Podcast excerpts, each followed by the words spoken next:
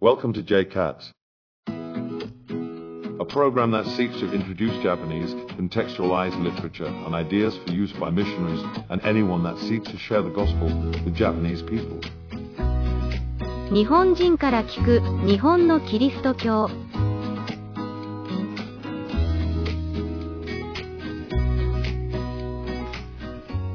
Hey, welcome to JCats, episode 2. Um, my name is John Robinson. I'm a missionary in Japan, uh, working out of uh, West Tokyo, not the city, just the general region. Uh, and yeah, happy to be back with you. Um, since uh, since episode one, I was able to uh, chat with a lot of people at the Church Planting Institute, Church Planters Institute. Uh, I want to say earlier this month in November um, in Shizuoka. So if I had a chance to talk with you there, hope you're doing well. Um, have had some feedback from some friends, some new friends, and I appreciate that.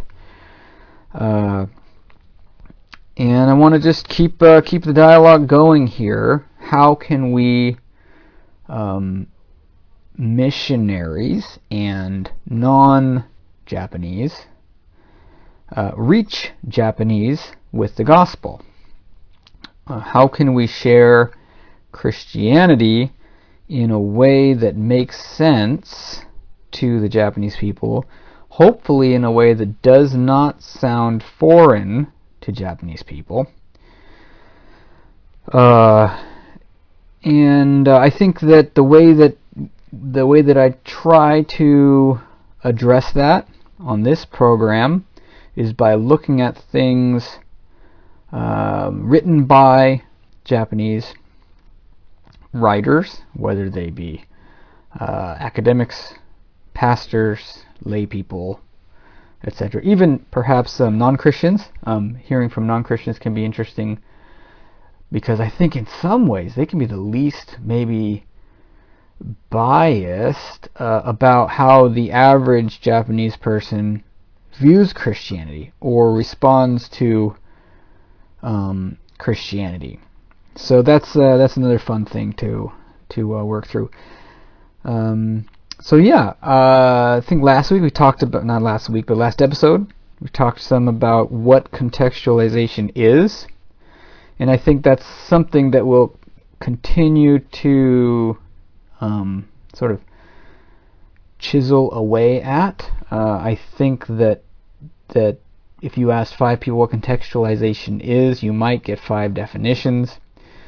You might have five people really committed to contextualization and the idea of making Christianity accessible to the Japanese people without um, compromising the uh, the truths of the gospel. I think that's I think that's a premise that we would all have, but we still might go about it in radically or, or just in fairly different ways, in in w- ways that are different enough that uh, could be uh, yeah could be difficult, right?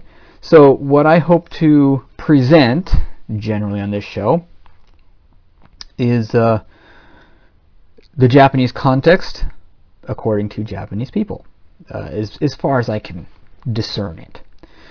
So stick around, we'll have a good time. I hope. Uh, a couple of housekeeping issues. So, um, the logo of the show, I just want to get out ahead of this one. If you've seen the logo either on our our YouTube or just it's if you're listening to the podcast, you've probably seen the logo because um, that's what pops up when you search for us. If you search JCats on Apple Podcasts or Spotify or Anchor, I think then you'll just see our show with the logo. The logo is uh, one of those. Um, sheesh, I meant to look up the definition before I started recording. The lucky cat, you know, the Japanese lucky cat waving with the koban, with the, the gold coin. And I just threw a, um, you know, an ichthus Christian fish on the gold coin. It's not meant to be good contextualization. Just want to get out in front of that. It's kind of a joke. That's kind of how my sense of humor runs. If you think church, Japan, Christianity, contextualization, JCats, it takes about two seconds to come up with that logo idea, and it was funny to me, and I thought, hey, that'll catch people's attention. That's really the name of the the name of the show, JCats. The whole point is that it's easy to remember. I'm not like a cat person per se. I'd like I'd love to get a dog. My kids all want to get a dog. But anyway, JCats, ja- Japanese Contextual and Theological Studies. Easy to remember. Try to forget it, right? Uh, that so that's that's what the logo is. Don't don't overthink it, please. And if you do, it's fine. I don't know, whatever. It's it's it's just it's just for fun. It's not an example of good contextualization. It's just kind of good humor, right? Anyway, uh, social media. Yeah, I'm I'm uh, I'm like 40, so I grew up, uh, you know, with like DOS computers and stuff. That's my earlier memories. Great memories, you know, Oregon trails. Anyway, my point is, I'm sort of on a learning curve with the different social media um, things. Tried to put up a Facebook page. I don't think it worked very well. I may try to put up a group and I'll keep you posted. I think a Facebook group would be easier than a page. Our YouTube channel is uh, youtube.com and, and uh, since YouTube just started using these handles, so it's youtube.com slash at sign at j dash c dash a dash t dash s. Dashes between all the letters jcats youtube.com slash at jcats with dashes between all the letters. I have an instagram. It's jcats japan. Um, i haven't I'm I'm hoping to maybe post pictures of the books that I share. So if you look up uh, JCats Japan, all one word, on Instagram, then you know you can look at the covers of the books that I am sharing in the podcast. I'm told you can message me. I've never had any friends on Instagram before. I don't know what that is like. So uh, if that's a way to contact me. Um, jcatsjapan at gmail.com is another way to contact the show with any uh, any comments, ideas, whatever. Love to hear from listeners or viewers. Um, you probably could just comment underneath the YouTube videos if you're on YouTube. And apologies, I haven't for YouTube videos for YouTube viewers. Uh, I am just I've just got my little desk lamp here, and um, I and also um, they're doing they're building houses across the street. If you picked up on that, whatever, that happens, right? We're in Tokyo. They're always building houses somewhere. They're always doing construction somewhere. It's better than the business hotel that had the um, wires hanging off the wall.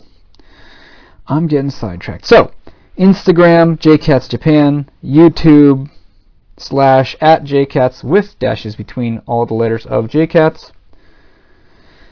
I'm working on getting a Facebook group going and email jcatsjapan at gmail.com love to hear from you. Speaking of which, and okay, so that was somebody calling my phone and it was a wrong number. Apologies. I'm just going to keep moving forward. Yeah, so I mentioned you I'd love to hear from you. I have an email. I'd like to read a portion of it because I think to me this was both encouraging and you know, I can't think of all the reasons that contextualization is really important. But I just I want to see the Japanese people um, evangelized, and I think that the the breakthrough or a large breakthrough could come hopefully when the majority of Japanese people see Japan or see Christianity not as a foreign religion, okay? Not as a foreign religion. That's the idea of trying to contextualize. I think that because the church is 1% Christian, maybe 1% of Japanese people are okay with coming at a foreign religion. Okay, it's foreign, fine, I'm good, let's do it. But we're trying to reach more than more than that, you know. So I think the less foreign it looks, the better. Again, keeping towards biblical uh, what um, fidelity. I don't know. Trying to stay um, in line with what Scripture says and everything, and, and I don't think it's a problem. I think you know, we what we talked about last time. Everybody contextualizes. We have contextually American churches in America. We have contextually European churches in Europe. Contextually African churches in Africa. Okay? We can have contextually Japanese churches that are true to scripture in Japan. No problem, I think. We're going to be careful how we do it, maybe. Um, or be careful how, you know, I say how we do it, but again, I think my point is trying to find the Japanese voices that are contextualizing and following those trails. Okay? So, reader interaction, uh, listener, listener interaction. Here's an email from um, a friend who listened to the show uh, that I made at CPI. Okay? Uh, just reading parts of his email. How true it is that there's no such thing as a non contextualized church today. We are all contextualizing the gospel into new cultural norms all the time and don't even realize it. We've only been in Japan for just over three years now, but I'm thoroughly convinced that the lack of contextualization may very well be the single biggest reason for lack of church growth here. While I love our church and also what other people are doing, local Japanese churches or bilingual slash international churches, the fact that I feel completely comfortable in them must mean that they're thoroughly American, and I can only imagine for the average Japanese it feels incredibly foreign and hard to connect with. It's no wonder that a large number of Japanese Christians have had some connection with or interest in Western culture before coming to Christ. End of the uh, quote. So, uh, yeah, and what I found interesting was in other, you know, uh, this particular guy has been a missionary in uh, other in another country, working with a minority people within that country. Okay, um, and again, run, ran into contextualization problems there. So it's something that is uh, of interest to the missionary community around the world. Um, but I, you know, trying to take, trying to look at specifically Japanese iterations together here. Last episode, uh, we talked about what is contextualization and, and why do we need to do it. And today, I wanted to look at contextualization. Um, from a standpoint of communicator, message, recipient. Um, and I will be, uh, our conversation partner today is Kosuke Koyama. I'm going to be reading a lot uh, and trying to synthesize from some points he makes in his most famous work, Water Buffalo Theology. I'm showing the book on the screen in YouTube. Um, and I'm pulling up his Wikipedia here because it's an easy way to introduce him. Koyama was born in Tokyo in 1929. from Christian parents. I think he mentions in his book uh, that he's like a third generation Christian, which is, I mean, born in 1929, third generation Christian is pretty pretty crazy. Uh, he did his um, theological education in the States, getting his PhD before uh, in 1959, and was sent out as a missionary from Japan, from the uh, the Kyodan uh, Japanese Church Association, to Thailand, where he was a missionary for eight years. After that, he was the executive director of Association of Theological Schools in Southeast Asia, with his office in Singapore for it looks like about six years. Um, he eventually went on to teach in New Zealand and then in New York, where he stayed until his retirement. He is considered, uh, along with Kazuo Kitamori, who's another great voice that I'm looking forward to uh, go over with you guys in the future, considered one of the leading Japanese theologians of the 20th century. Now, having said that, um, he is one of the leading Japanese theologians of the 20th century as recognized by the West because he did most of his writing in English. Um, in that sense, most Japanese uh, theologians in Japan are not super. They're like they they know about him, but they have not interacted with him much. That's uh, that's fair. That's fine. Why I think it's really useful for missionaries to interact with him or to learn from him is because even if he is not influencing Japanese theology,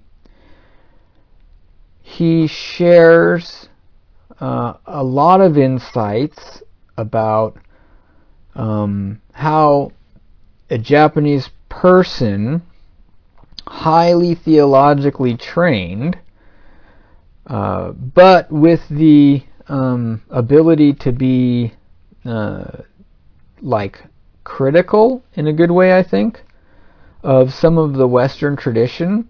So, in other words, he can decontextualize. You know, he grew up in Japan, he studied theology in the States, he did most of his uh, teaching career and missionary work in Asia.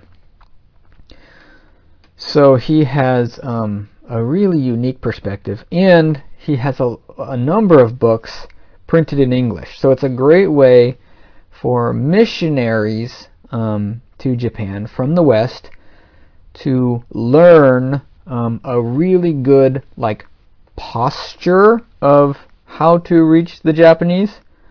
Um, I think there's you know there's other ways. It's not he's not going to teach us how Japanese theologians work today in Japan, but he can teach us how to think in a way that's going to be more natural when we communicate to Japanese people. So, okay. Uh, messenger, message recipient. Okay, that's a super boring way of looking at it. I was thinking about um, silver bullets and vampires and werewolves and monster hunters uh, because the, that's kind of along the, the lines of the way my brain often runs. But uh, hopefully, I can bring that theme around to uh, the actual topic.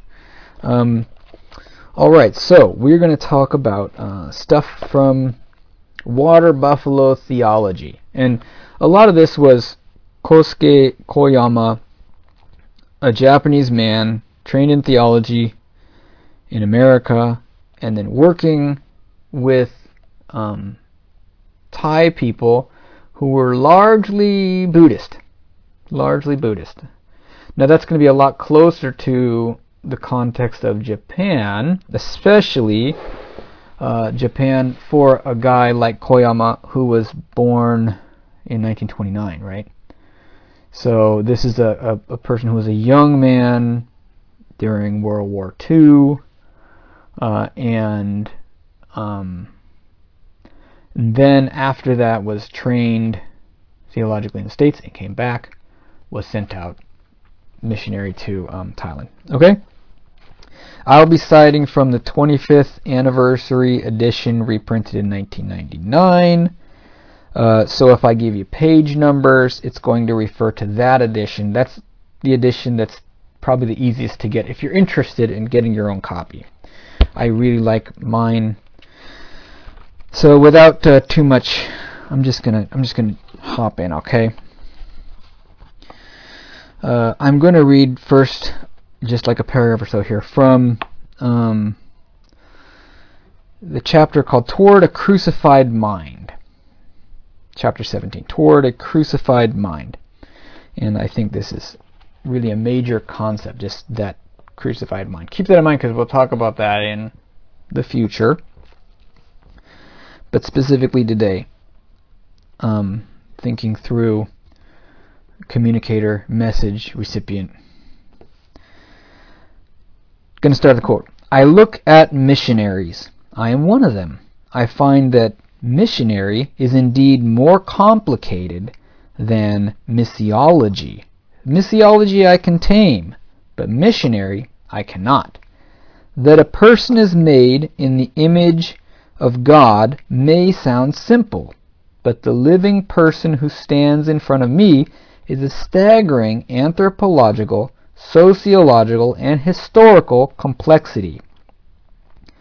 Permit me to make some clumsy remarks. Missiology does not sweat, thirst, complain, cry, laugh, or practice family planning, but missionary does. Okay, um, I wanted to to start, in a sense, start these these talks about contextualization with you in mind.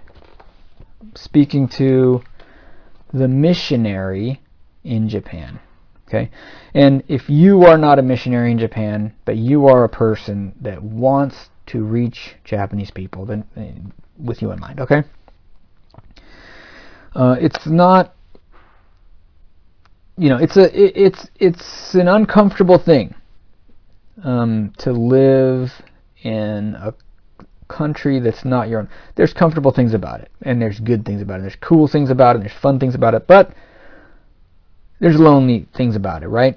If you're a missionary in Japan, if you've left your home culture and family, etc., then there's uh, you know there there's things that are difficult. Okay, uh, being an eternal third grader, like or or fill in whatever your Japanese level is, especially when thinking about reading and writing, right? Is not fun, you know. Um, remember an older missionary I spoke with who's retired now. He said, you know, you could be here 50 years and people say, oh, you're really good at using chopsticks. Right? It's true. Okay. Um, those types of things, the you know, being an outsider forever, right? Uh, not easy things. But I wanted to start with this quote. God has you here in Japan. God has you, has put a desire in you to reach Japanese people. Okay? Um, so embrace it. It's wonderful. It's not easy. Um, but God wants to use you as part of this great thing.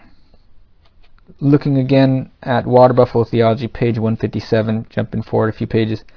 God uses people in all their complexity. God lets a person participate in God's purpose in history. God does this in the midst of historical and human complexity God's love, agape, expresses itself not as a general philosophical principle of the world, but concretely and historically in the confusion of complexity. God calls people and lets them participate in God's purpose. End quote.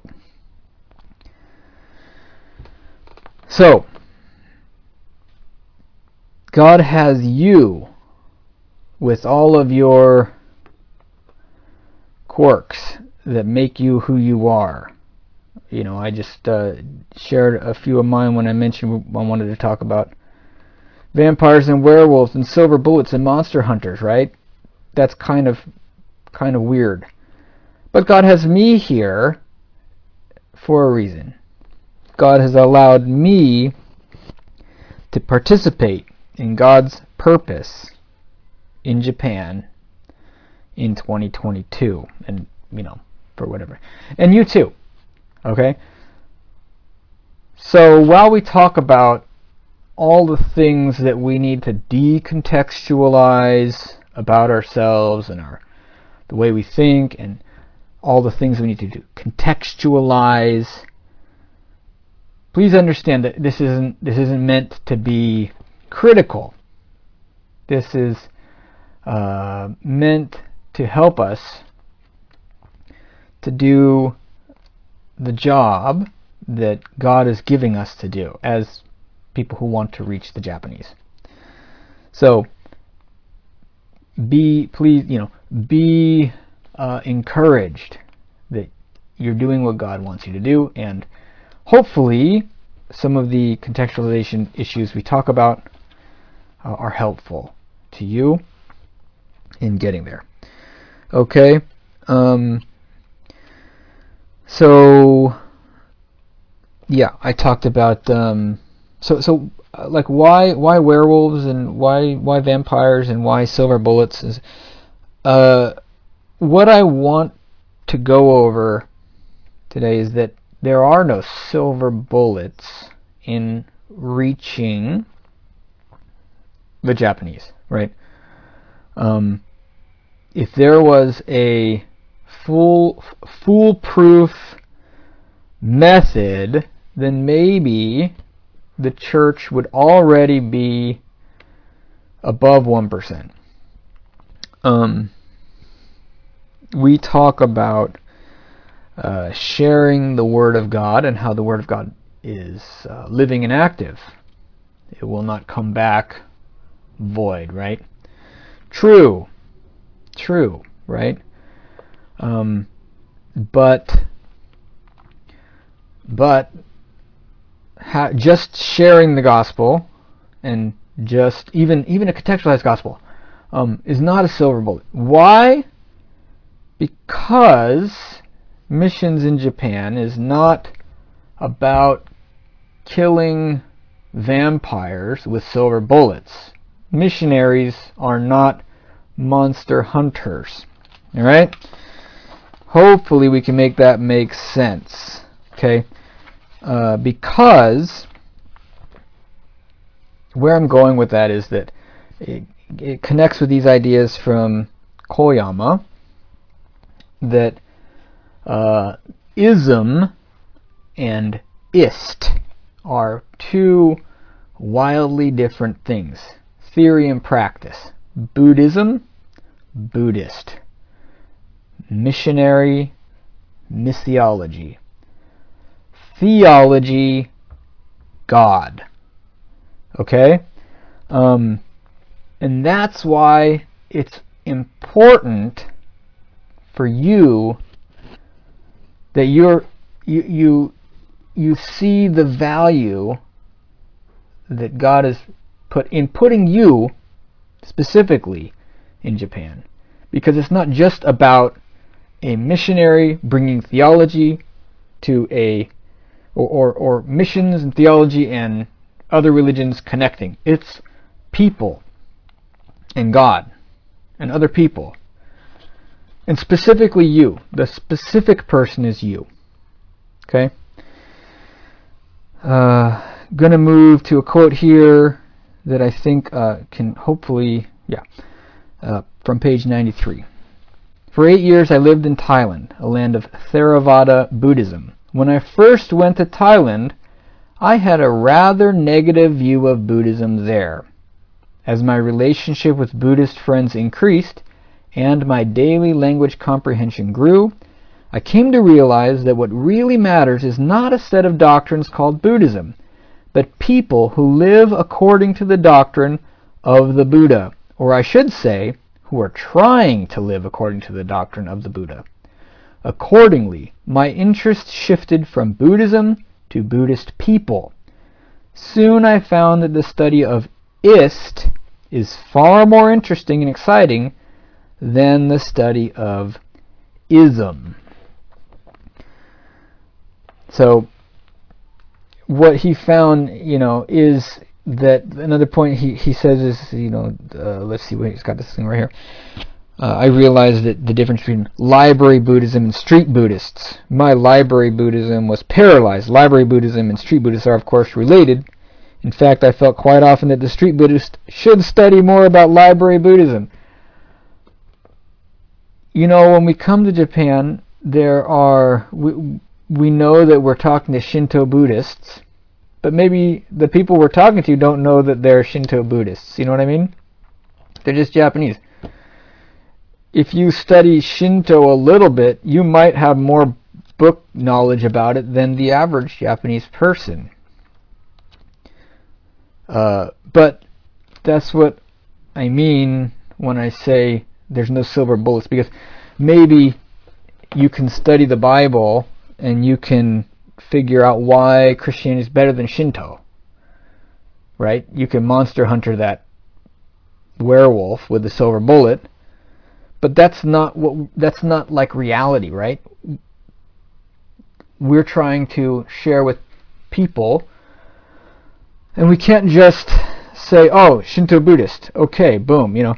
Like it's good to have um, it's good to have knowledge. It's good to have a really solid um, framework, but eventually, it's about you know you connecting people with God in a way that they can understand. So that's why we need to understand the way they the, the way that they understand, so that we can introduce them to God.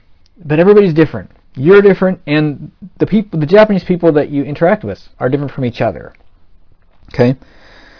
Um, and also cultures and philosophies morph, change, and evolve. Um, so if I pull out, you know, something that was written in, in 1944, uh, we can't just use it as is, right?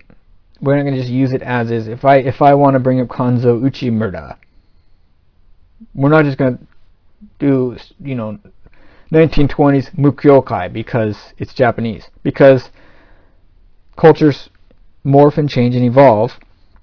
Um, but we can learn, you know, clues about how Japanese people think differently than we do by looking at some old sources, right? But still, it's not it's not a silver bullet um, because uh, we're not we're not um, it's not it's not library Buddhism, right? It's street Buddhism in in Koyama's words. Uh, so we're talking about um, messenger, message, recipient. Um, I think hopefully I've, I've, talked a little bit about recipient, right? The people we're um, speaking with, everyday Japanese people. They're going to have different levels of of knowledge and you know heart interaction with Buddhism, with Shintoism, and then even just the Aristotelian philosophical framework that is dominant in the West, and perhaps Confucianist theological framework that is dominant in the East. I don't even honestly, I don't even want to get into that because I don't understand it well enough to speak intelligently on it, but that's a clear difference so there's just so many ways like the way that my western brain is wired and the way that an eastern person's brain is wired is worth pausing and um, yeah, decontextualizing where possible. And that's why I like to listen to these Japanese voices because I think that they do it naturally. They do it naturally. Uh, without doing that, we have some warnings. Uh, from Water Buffalo Theology, page 153. One day, some years ago, I met a missionary couple from the West at the Bangkok airport. They had just arrived. They expressed the view that Thai Buddhism is a manifestation of demons. How simple! 30 million people in the Buddhist tradition of 700 years were brushed aside in one second. So for Koyama, you know, he has a case of seeing the ism rather than the ist, right? Uh, he's these people are seeing Buddhism instead of seeing the people of Thailand who happen to be Buddhists.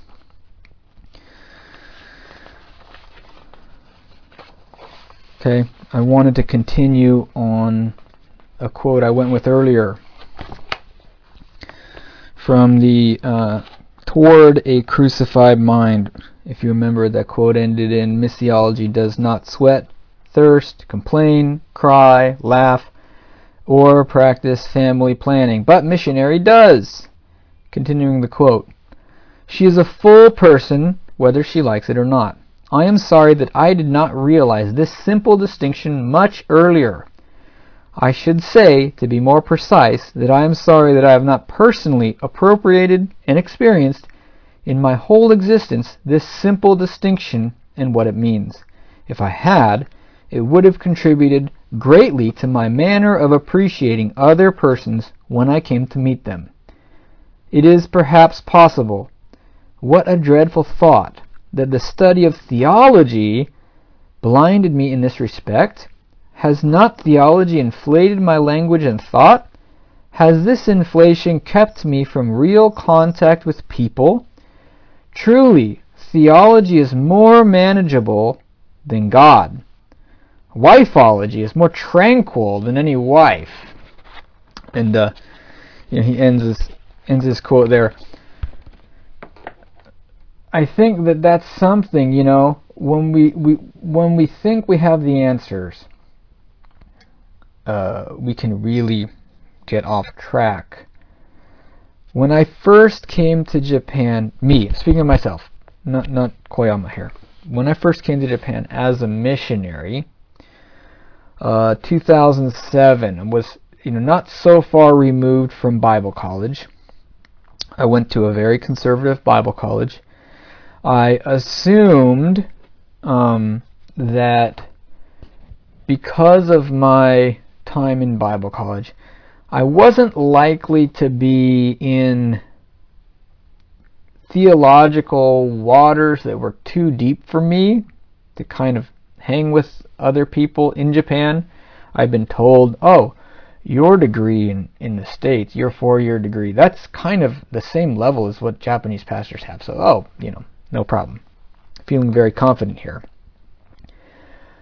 Um, but the truth is, there's just so much more to reaching Japanese people. Um, and so that's something that, you know, I've really enjoyed looking at these ideas um, from writers. Here's what I think, guys. I think there's probably a handful, maybe four, maybe five uh, if you wanted to boil it down, uh, ideas that we can learn from Japanese writers that are significant differences in the way that Japanese people would think about the gospel from the way that Westerners would tell about the gospel. Um, and those are ideas that I'm I'm still working through in my own um, my own studies and some ideas that I look forward to sharing as I feel confidently able to tell about them. Today, what I really wanted to talk about was just posture. The posture of the missionary is important in how to reach the Japanese. Um, we can't come thinking we have the silver bullet to solve the problem. Part of that is because we're not we shouldn't look at the culture in a way that sort of objectifies the culture as well non-Christian gospel Christian kind of like we're the good guys and we're going to accomplish something. Um, I read a thing, and it's it's from uh, it's from this one. No, no, no, no. It's from this one. It's from this book, A History of Japanese Theology, edited by Yasuo Furuya. Hilarious quote. I mentioned that I thought, you know, hey, I can hang with these guys. I have my Bible degree from California. There's a quote in there in the book that says something to the effect that back in the early part of the 20th century, Japanese theologians largely just when they wanted to get better trained, they just went straight to Europe. They they skipped America because they thought of America as intellectually, theologically, intellectually uh, boring place. And here I am reading this book, saying that, thinking, you know, and here I was as a new missionary, thinking, oh, I, nobody's going to outclass me theologically, right? Four years of undergrad. Um, but sheesh, I was wrong. Anyway, uh, recipient, right? Recipient, message, messenger. I'm doing it backwards. Messenger, message, recipient. No silver bullets. People are people. You're going to have different people have different thoughts. You can't. We, we're not. We can't create a perfect contextualized theology It'll work for some people. It'll mean, need to be adjusted for other people, but I think it's better than not contextualizing at all. Um, a practical example. I've already probably gone on too long, and I hope I hope I haven't lost a lot of you by how boring this is. Okay, um, an example from Koyama's work, and then from my own life in Japan. Okay. Uh, looking at chapter 5 of Water Buffalo Theology. It's called Bangkok and Wittenberg. And most of this chapter, Koyama is explaining how uh, he came to this, like, just was floored by Martin Luther's explanation of a passage. It's the passage in the New Testament where um, a Gentile woman asks Jesus to save her daughter. And I believe, I think it's talking about, let's see, have mercy on me, O Lord, son of David. My daughter is severely possessed by a demon. And Jesus replies, I was sent only to the lost sheep of the house of Israel. Uh, and Koyama had heard an explanation in his studies from Luther. Uh, and it really, really resonated with him. According to Luther, this Canaanite woman was chosen to taste the foreshadowing of the assault which Christ himself later experienced on the cross when he cried, My God, my God, why hast thou forsaken me? And that was really, really powerful for Koyama. He goes on to say, So I introduced Luther's theology of assault to my Thai Christians, and I talked about doubt, turmoil, pangs, tremor, panic, despair, desolation, and desperation. Coupled with my language limitation, the result was disastrous my audience went home with the impression that some kind of neurosis constitutes the vital part of the Christian faith. Um, he goes on to share that uh, you know he went home discouraged, but then he began to think about it um, in a way maybe that was more hopefully including the perspective of the Thai people. And I think he went on to dialogue with people and hear how the um, story resonated with them. And it wasn't about, sadly, Luther's theology of assault. And um, why I bring that up is I have a sort of similar similar um, thing. So in my own personal Christian theological journey, I came across Michael Reeves' book, Delighting in the Trinity. For me, it is the most uh, profound, I don't know, most most uh, edifying book I've read outside of the Bible. The most life-changing book I've read outside of the Bible for me personally. I read it and I like it so much that I was trying to share uh, the way that Reeves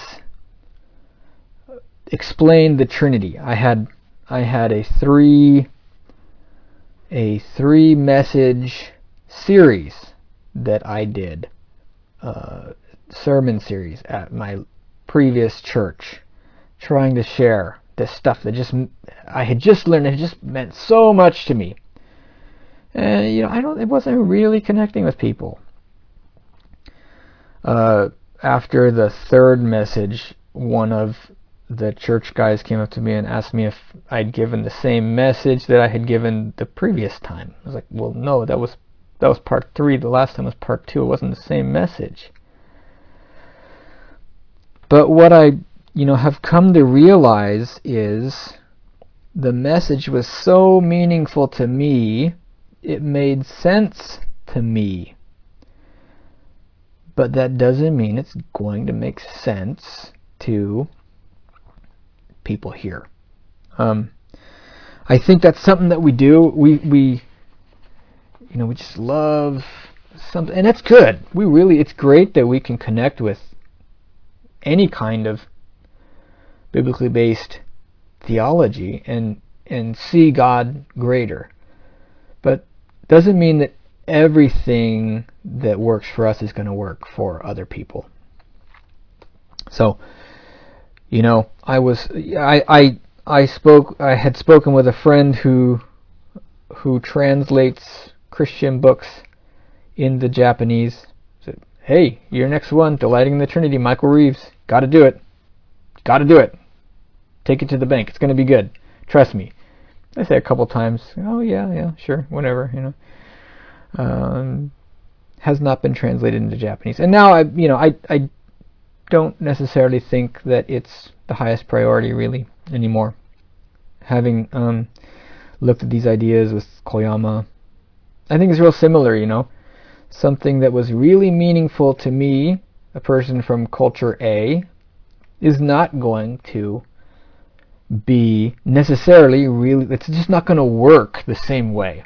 And I think that's kind of a, an advisory for us as we, you know, there are a lot of um, theological ideas that we try to bring over packaged sono mama just the way it is to Japan. And I just don't think that those are contributing to Japanese people in general growing in their faith and the idea of Christianity being n- non-foreign. I think that they contribute to the idea that, that Christianity is foreign. I think that they work for maybe that 1% of people that are okay with that. But uh, yeah, I've since stopped trying to explain to Japanese people exactly why Michael Reeves' book Delighting in the Trinity works so well for me and it should also work for them. But I have been learning a lot from voices like uh, Kosuke Koyama, Kazuo Kitamori, who we can talk about on a future episode. Excited about that. Um, and others. Uh, again, a lot of the books behind me, some of the books in front of me here are about Japan, about uh, theologians. And I'd like to hear from you guys. Uh, what do you think about um, some of these thoughts? Again, if they were just too off, too jumbled, what I was hoping to go over today was um, the posture of the missionary. Yeah. Uh, there's no there's no silver bullets because we're we're looking at people. And good news is God has us. Um, it's not just message carrier A gospel recipient B. It's you. And it's God. And it's your friends the people specific people that God puts in front of you so hopefully we can figure out um, what makes them what what what they respond to and share that. Uh, want to finish up with a quote or two. Um, okay, so going back to chapter, we're going back to chapter 17, toward a crucified mind. I think we are. Let's see. Yeah. Toward a Crucified Mind. Water Buffalo Theology. If you're in the 25th anniversary, we're on page 158. This chapter is called Toward a Crucified Mind, not the Crusading Mind. When I meet missionaries from the West, in the varieties of localities in Southeast Asia, what I call the Johannine principle, he must increase, but I must decrease comes to mind. Uh, John the Baptist introduced Jesus in these moving term, terms. Jesus must increase. Missionaries must decrease if their decrease points to the increase of Jesus Christ. Increase of Jesus Christ? Yes. Increase of Jesus Christ in the given Southeast Asian locality. Okay. Um, and again, I think for him, the context is Southeast Asian. For us, the context is Japan. Uh, from page 154 of the same book Love is the mind that tries to understand specific needs of this man and that woman this community and that community. That God is love is not a general statement applicable to the general overall situation. God is specifically love. And uh, finally, the mind is neither neurotic nor unbalanced. It is a mind of self denial based on the self denial of Christ. And that's talking about the idea of the crucified mind, which by the way, the idea of the crucified mind, which comes up in Koyama's writings and it comes up in Kitamori's writings based on uh, his understanding of Luther. And I think that that idea of the crucified mind is one of the major keys or core principles for Westerners to embrace, to reach Japan. That's for a future episode. Thanks for sticking with me to the end, and uh, catch you later.